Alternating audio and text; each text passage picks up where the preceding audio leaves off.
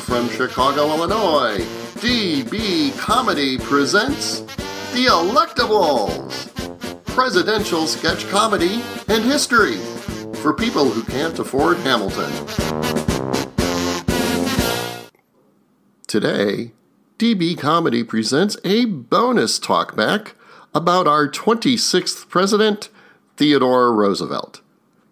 The talkback features DB Comedy's Americanists, Dr. Chelsea Denote, and James McCrae. Segment 1 Teddy Roosevelt, the Self Made Man.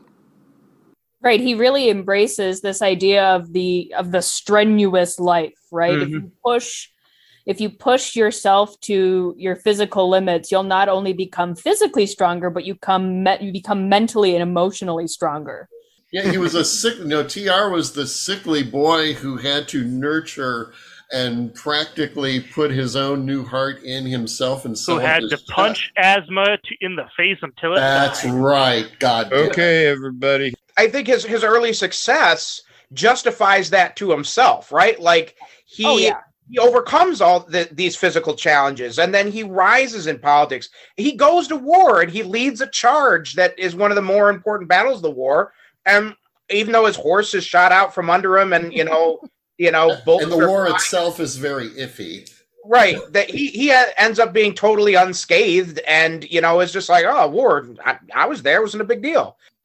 So you know i think that you know kind of his life experience up to that point told him i can meet any challenge. I can you know i can do it all basically that that my life experiences that if i just push myself to the utmost i will find success you know i think so, like that's an interesting comparison to like somebody like lincoln who has a lot of kind of early failures and then is kind of like oh gosh, this might not go so good. I, I don't know what the outcome is going to be. Whereas I think Roosevelt thinks, oh, we will be successful because because it's me. right? I survived death. I survived, you know, as death as a sickly child. I survived my first wife dying. His mother dying on the same day. Was, Damn! was it not Valentine's Day? as It well? was Valentine's Day. Yeah, Oh, a man. great day. Yeah. Happy Valentine's Day, Teddy Roosevelt. Well, but then he dealt with that in the most Teddy Roosevelt way. He just threw up his hands and said, "Now I'm a cowboy," and left. Goodbye. I am going out west because Yeah. that's where you go to to find the- yourself.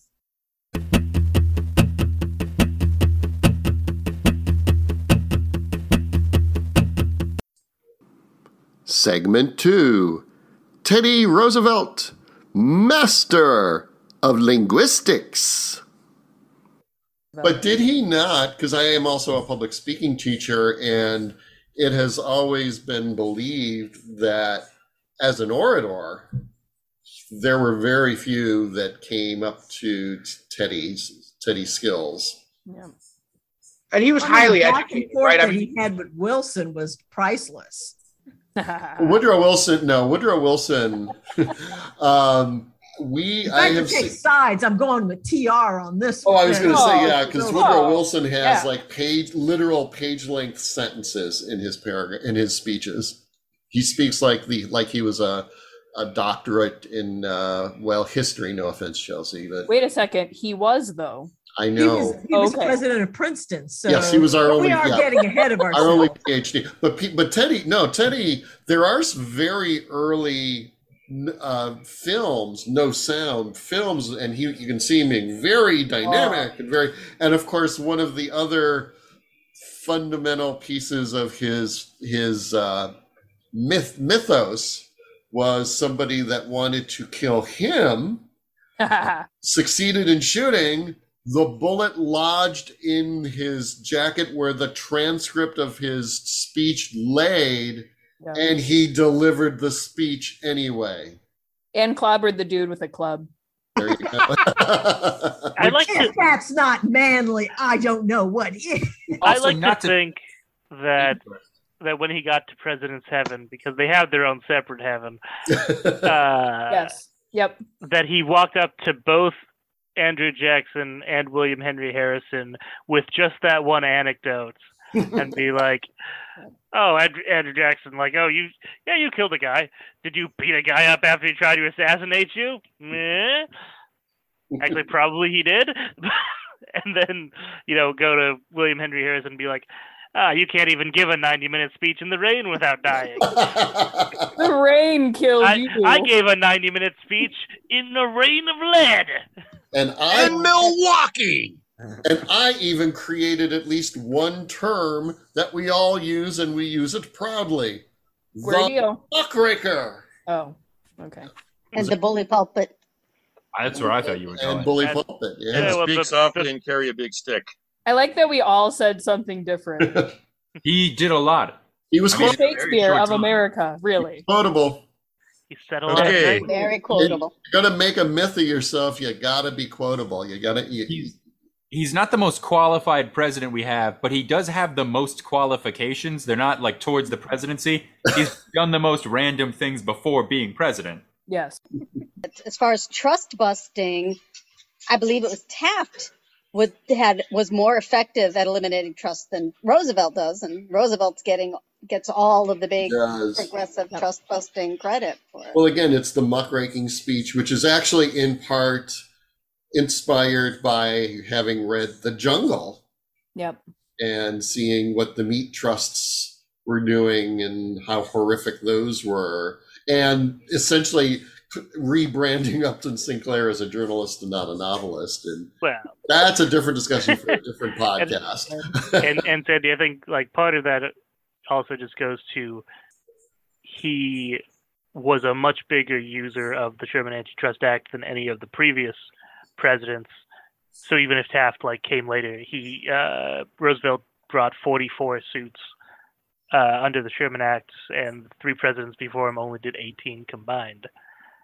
And he tried, and he you know did regulations against Standard Oil and companies like that. So JP. One of the things I want to like that we have to be cautious about is like so we say Roosevelt brought the suit, but like it's the United States Department of Justice that's that brings the suit, right? Technically, and uh, obviously the presidents choose attorney generals who kind of have the same priorities as them, and they might even, even though they're not supposed to, talk to the attorney general and be like, "Hey, it'd be really great if you sued so and so." Yep. Technically, they're not supposed to do that, right? And so you know, while we can certainly give Roosevelt some of the credit for like starting the machinery agenda. here and Taft for kind of continuing the machinery, a lot of the work that actually gets done to dismantle trusts is work that's being done by random uh, government lawyers at the Department of Justice who are trying to to you know prosecute these cases. And so that you know one reason I think Taft was dismantled more trusts um, was simply because the machinery to do so had been going I'd like to read a quote from the Boys of '98 from his Rough Rider days. This is something he said before that when he was out west that he got made fun of a lot for. Good. And it's uh, that they were chasing buffalo and he yelled suddenly, Hasten forward, quickly, there. Which makes me wonder was he also like attacking English? Was he trying to lay like some type of conquest to the language? well, Did he but not wasn't one of the things that he did maybe as Oh, I- secretary of the navy or as president he actually i hope He- it's as president because this is way too like deep cut but of course he would he actually reforms the standard language and how it's used yeah For uh, fermenting, I believe. Yes, yeah. perfect. He I, I read that among the dumber things he applied the bully pulpit to were words insist- yeah And of here we go um he ordered the government printing office to adopt simplified spellings of 300 words like he did that. He asked to personally redesign a coin that he did not like the design of. he pressured he pressured universities to change some football rules that he thought were like not fair. yes well, actually, he's Yes. saying th- there is no Theodore Roosevelt, for better or for worse, depending on your point of view, saved football. yes because at that point it was so violent there were like people like getting necks broken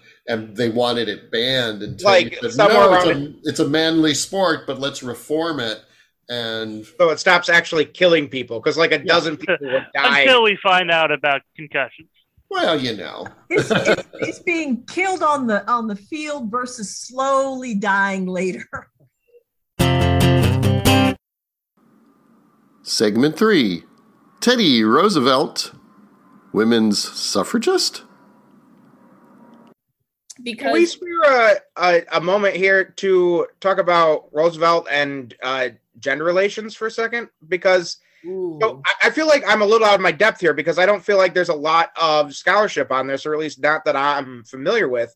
And I don't know if he ever, I, I, I don't think he ever publicly supported women's suffrage. No, he did not. Well, we can Um, always replace scholarship with wild speculation. Oh yeah. I, I do think that you can kind of see in some of his personal relationships perhaps a a less traditional approach to um to gender relationships. I, like I think like his first wife, I feel feel was was like the person he was societally supposed to marry, but his second wife was more kind of like I want somebody that I can like have an actual relationship with because they had been like childhood friends since forever.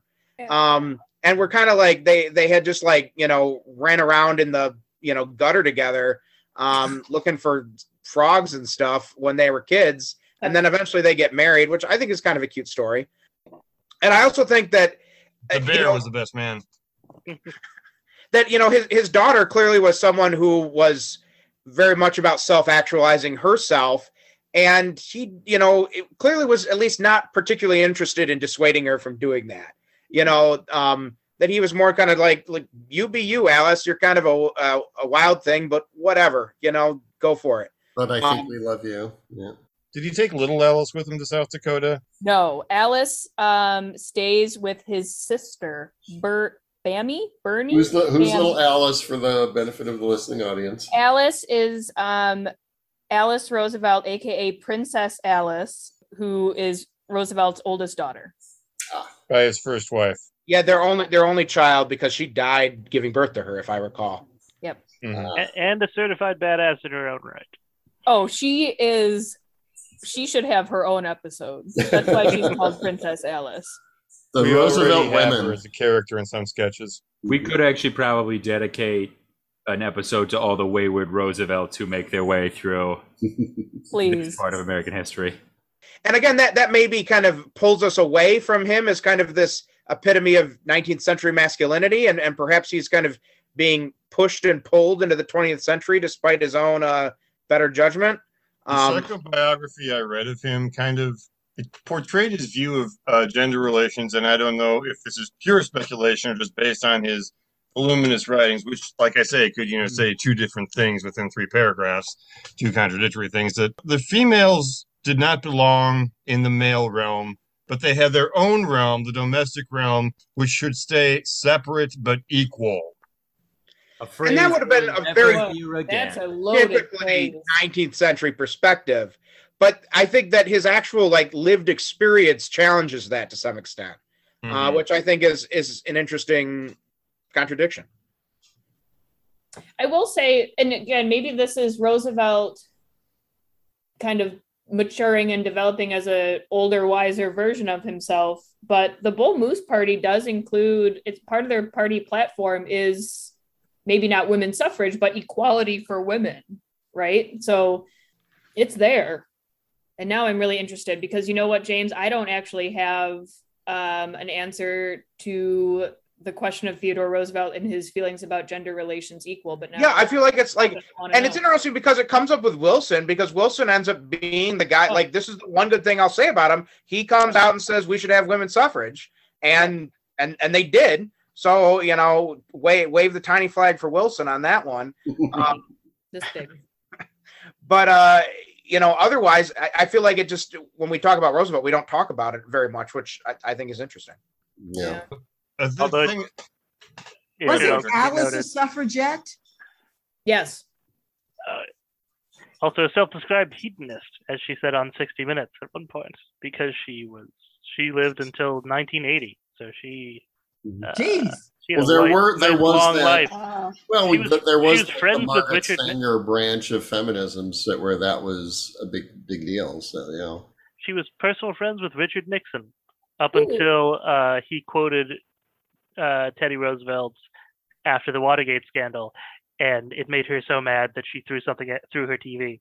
So this is see this is what historians do when we have questions. We go to the interwebs and we type in Theodore Roosevelt and gender roles and then we find an article from 1996 from Presidential Studies Quarterly called Theodore Roosevelt and Gender Roles. And this historian, Doris Groshen Daniels, I, I like her thesis. I want to hear your thoughts on this, James. His attitude, let's see. Um. TR's involvement in politics drew him into the world of women's reform. His attitude towards these females and their roles in society was often inconsistent and contradictory in both rhetoric and performance as he endeavored to reconcile, oh, I like this, his Victorian worldview to the era of the quote, new woman to resolve the tensions between modern and more traditional systems of thinking and behavior. I mean, that's it right there. Yeah, that's Wow. can't do better than that. I love I love that thesis. I think that's perfect. Good job, Doris Groshen Daniels.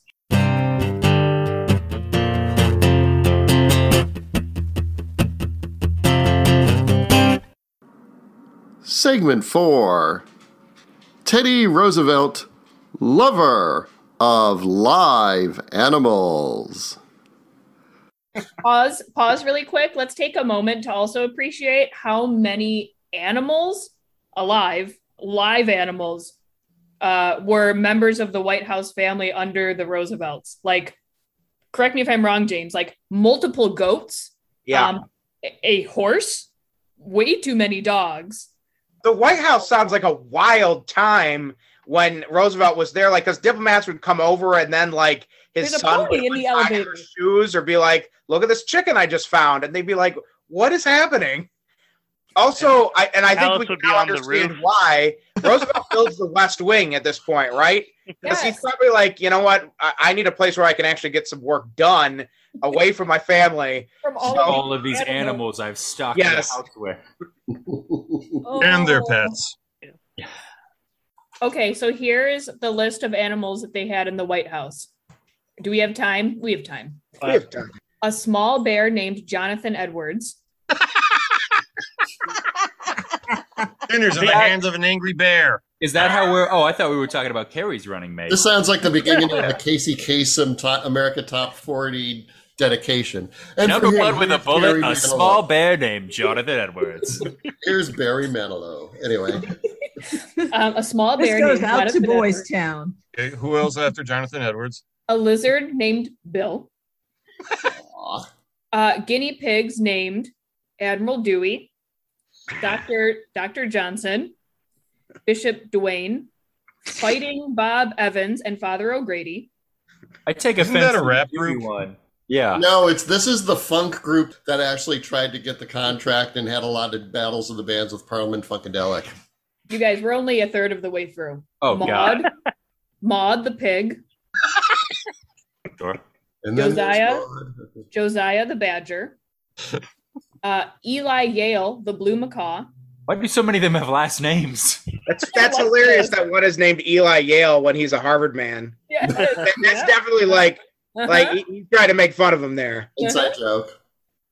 uh, Baron Spreckle the hen, um, a one-legged rooster unnamed, a hyena unnamed, a barn owl unnamed, Peter the rabbit, and Algonquin the pony. Also, among their many canines were Sailor Boy, the Chesapeake Retriever, Jack the Terrier, Skip the Mongrel, and Pete, a Bull Terrier. The end. And also. Em- Emily Spinach, who was Alice's garter snake. Oh, you're right. Emily That's farther Spinach. down. Emily Yep. Spinach. Well, Oh, yeah, yeah, but that's when like it became- uh, Teddy, Teddy was once quoted as saying, you know, I can either be the president or I can tame my daughter Alice, and I can't do both. He did not tame his daughter Alice. That was a failure. Also, you don't need to tame women. Screw you, Teddy Roosevelt. Well, I think it was more along the lines of getting her to stop going on the roof and like shouting at people. In his defense, I don't think he'd ever tamed an animal so much as just shot several of them. And it's illegal to kill your daughter. I, were- I hope, yeah, I hope he wasn't planning. I mean, he They did. were with already tamed. boss. I just shot it a little bit. I just want to thank everybody for doing an entire episode about Theodore Roosevelt and never once mentioning, and I'm going to break this, the teddy bear. Quentin the bear. Isn't that who? That's the same bear. No, it's not. You're right. I, I'm told that he did not like that nickname Teddy and didn't like it ascribed to that, but I think he just didn't like the idea of a bear that it was socially inappropriate to shoot. It was a baby. It was defenseless. But he shot it anyway. He did. He went with the myth. DB Comedy presents The Electables. This episode's sketches were written and produced by Gina Bucola, Sandy Bykowski, Joseph Fedorko, Ramona Joy, Sylvia Mann, Paul Moulton, Patrick J. Riley, and Tommy Spears. This episode's sketches were performed by Gina Bucola, Sandy Bykowski, Joseph Fedorko, Sylvia Mann, Paul Moulton, Patrick J. Riley, Tommy Spears, and Louise Thomas. Original music written and performed by Throop McClurg. Audio production by Joseph Fedorko. Sound effects procured at freesound.org. Contributions to DB Comedy are graciously accepted by going to the DB Comedy donation page at fracturedatlas.org. Donations are tax deductible to the fullest extent allowed by law. For more information on DB Comedy and the Electables, visit DB Comedy's host page on simplecast.com. Follow us on Facebook at DB Comedy or Democracy Burlesque, and join us on the Trident Network. Thanks for listening. Thanks for downloading. Don't forget to subscribe and don't forget to like.